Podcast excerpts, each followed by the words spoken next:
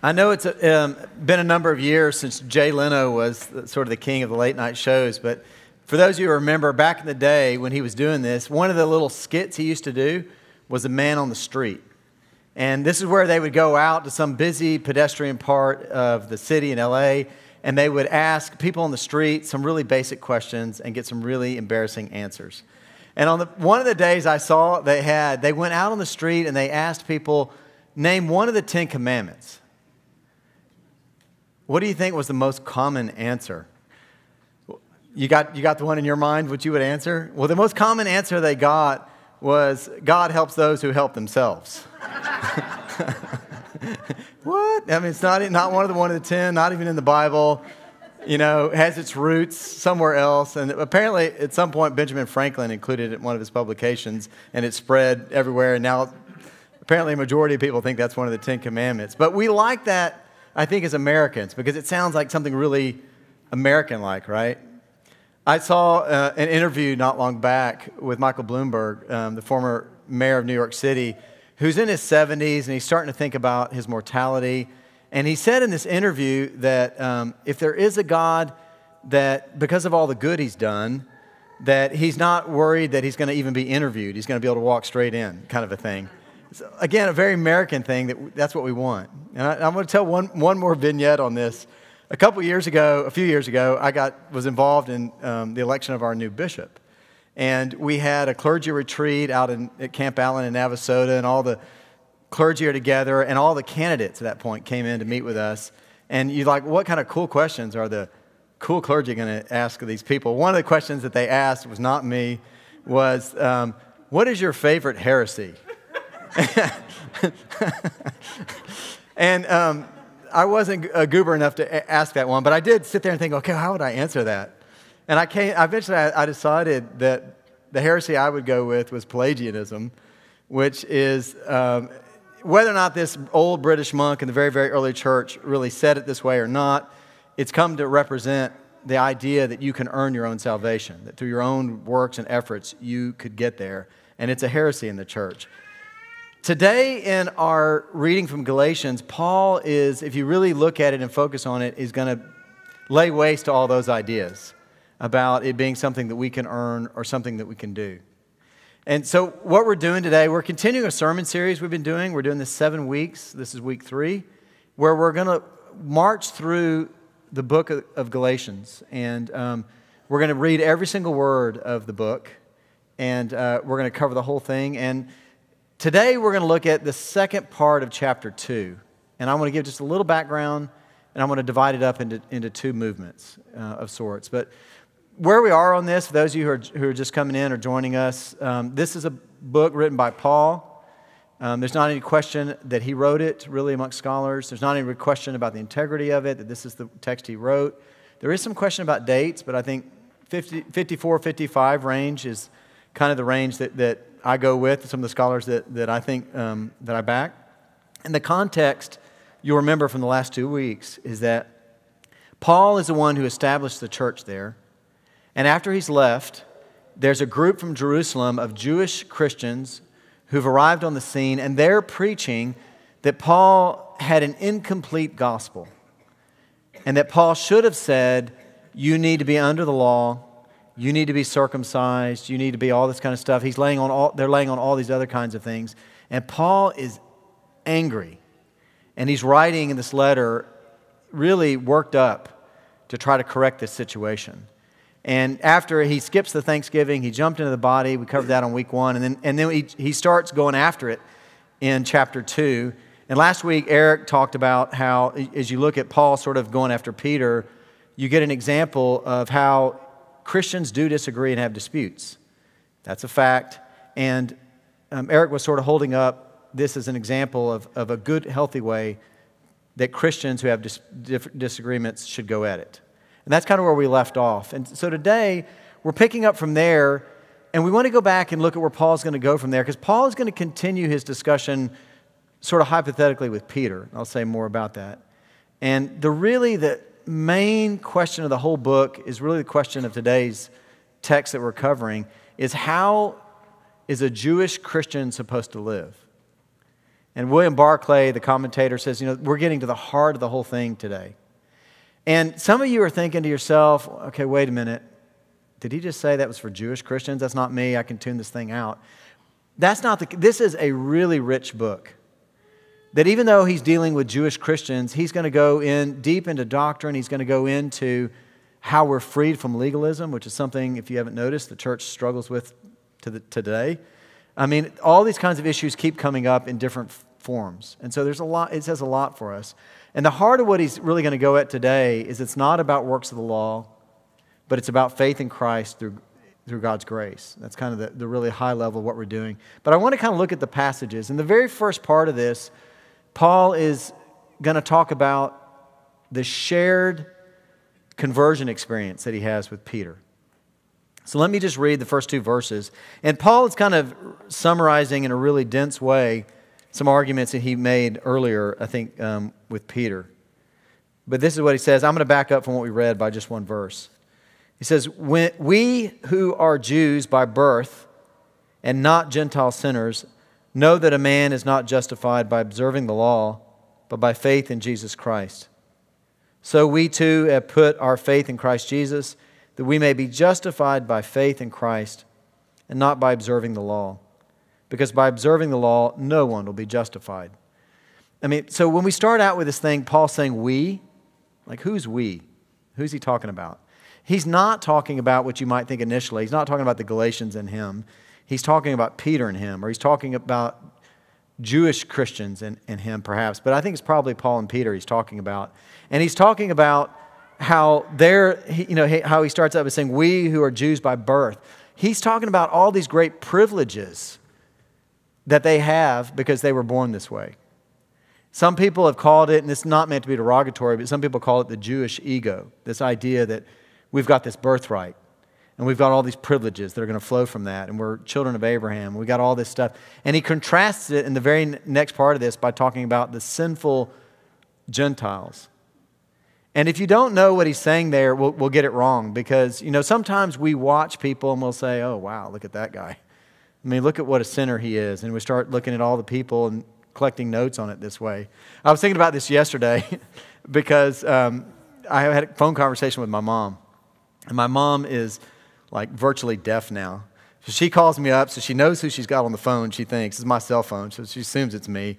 We have this one sided conversation where she, t- she just talks until she can finally hear me say, I need to go.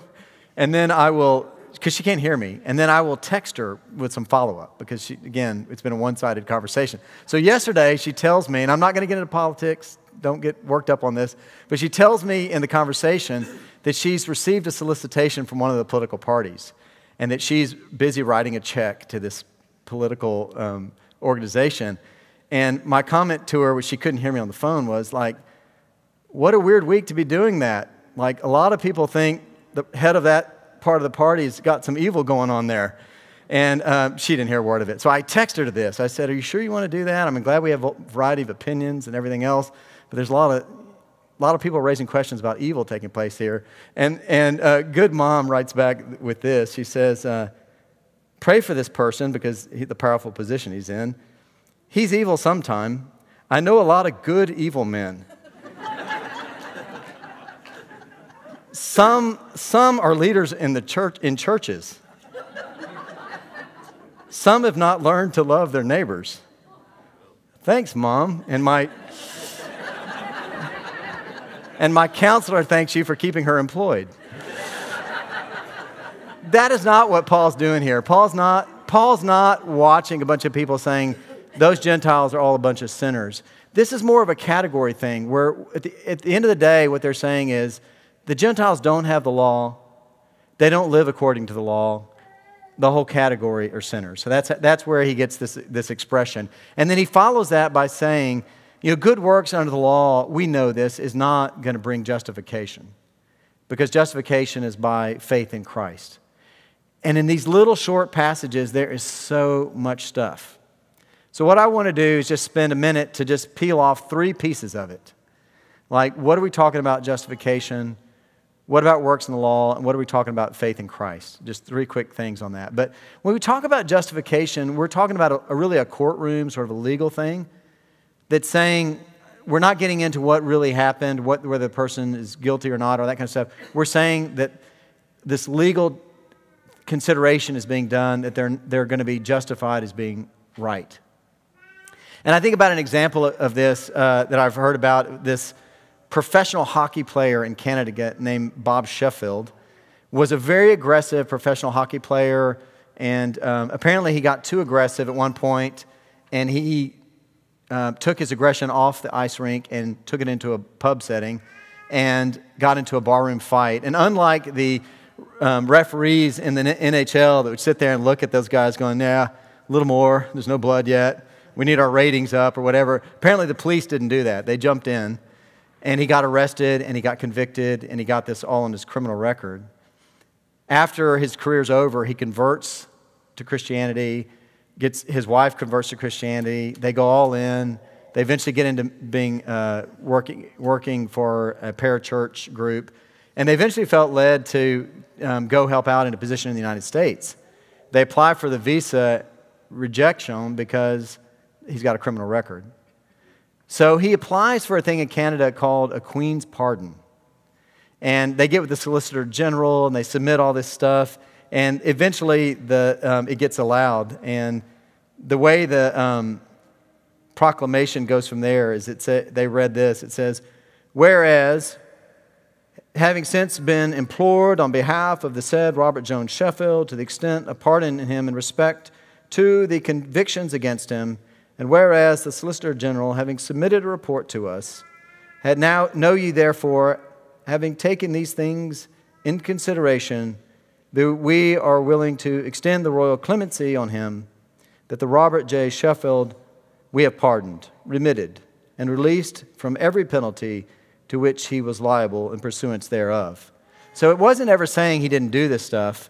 It's just saying the law, now it's scrubbed, it's completely gone. So the next time he applies for anything, do you have a criminal record? No gone so he can keep moving. That's the kind of concept we're talking about with justification. And that, compare and contrast that now to, to the next word when we talk about works under the law. And Paul's got a beef with this. Paul's concern with this is not doing good works per se, but Paul's issue with this is it's people who are approaching it by saying, if I do this stuff under the law, I can earn God's favor. That is what Paul's against. Because it's at the end of the day, that is not how you'll get justification. It's all about grace. And Paul is not against good works, right? Because later on in Ephesians, he's going to say we're um, God's workmanship for, for created for good works in Christ in Ephesians 2.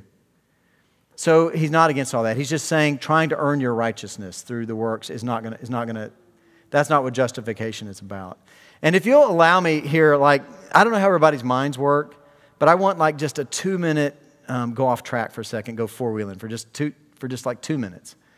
When I read all this, I start to think, if ju- justification doesn't involve the law, and Paul's saying all this, I start to think, well, okay, what, what do we think about the Jews?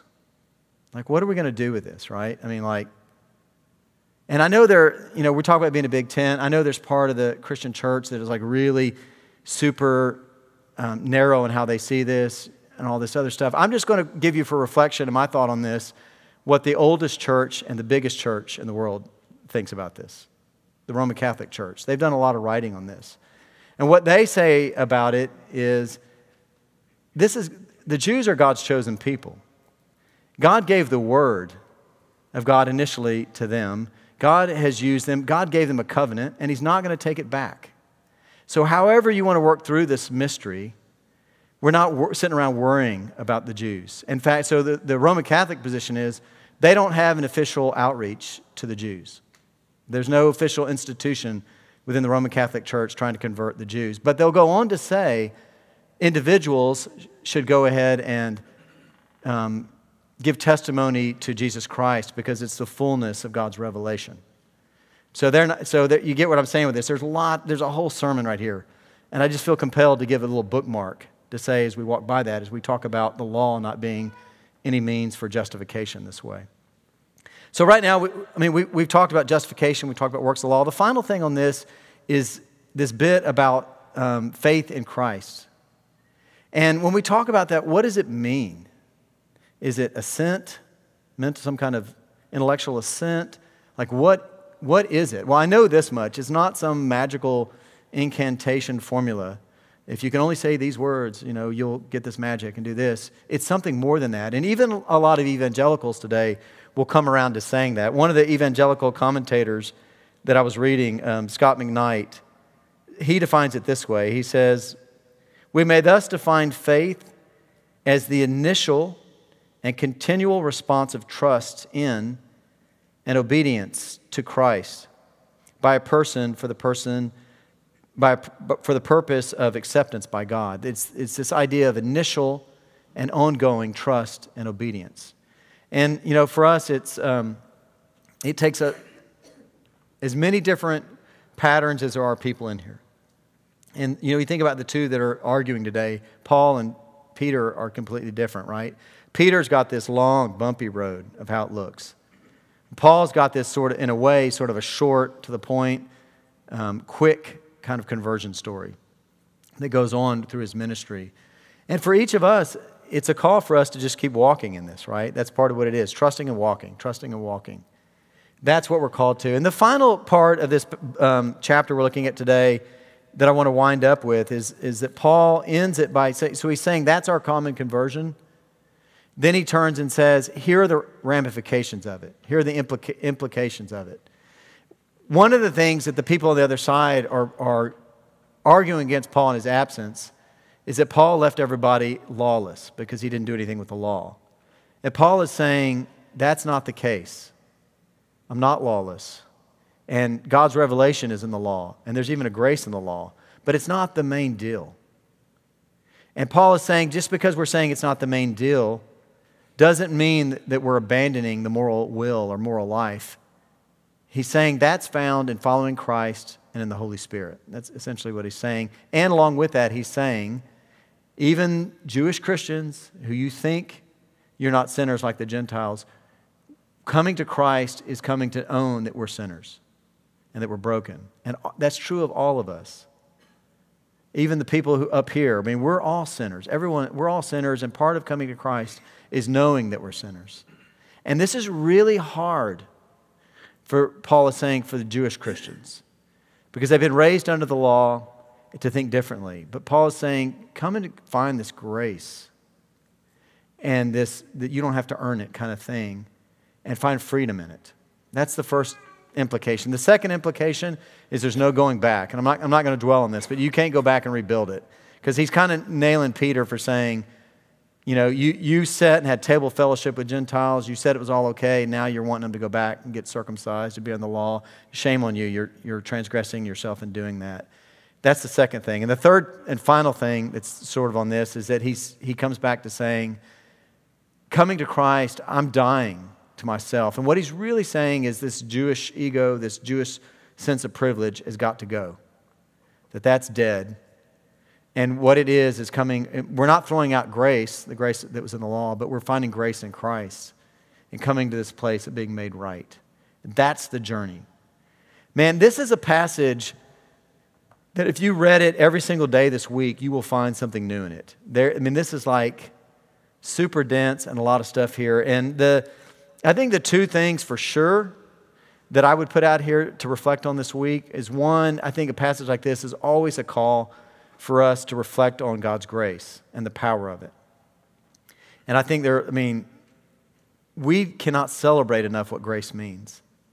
I was reading two, two quick stories to end on. Um, one was from such an incredible theologian that, he, that he's almost hard to read. Um, and all our seminary folks, Miros, Miroslav Volf from Yale. I mean, I've got his books and I have to read them really slow and like try to sort him out. He's Eastern Orthodox. But he talks about this experience where he went to visit a, a poor community in Maryland with this guy, and they're walking around looking at all this stuff. And the guy he's with was talking to him about, you know, what this community really needs is an understanding of justification by faith. And he was like, man, is that doctrine, you know, like, what's he talking about?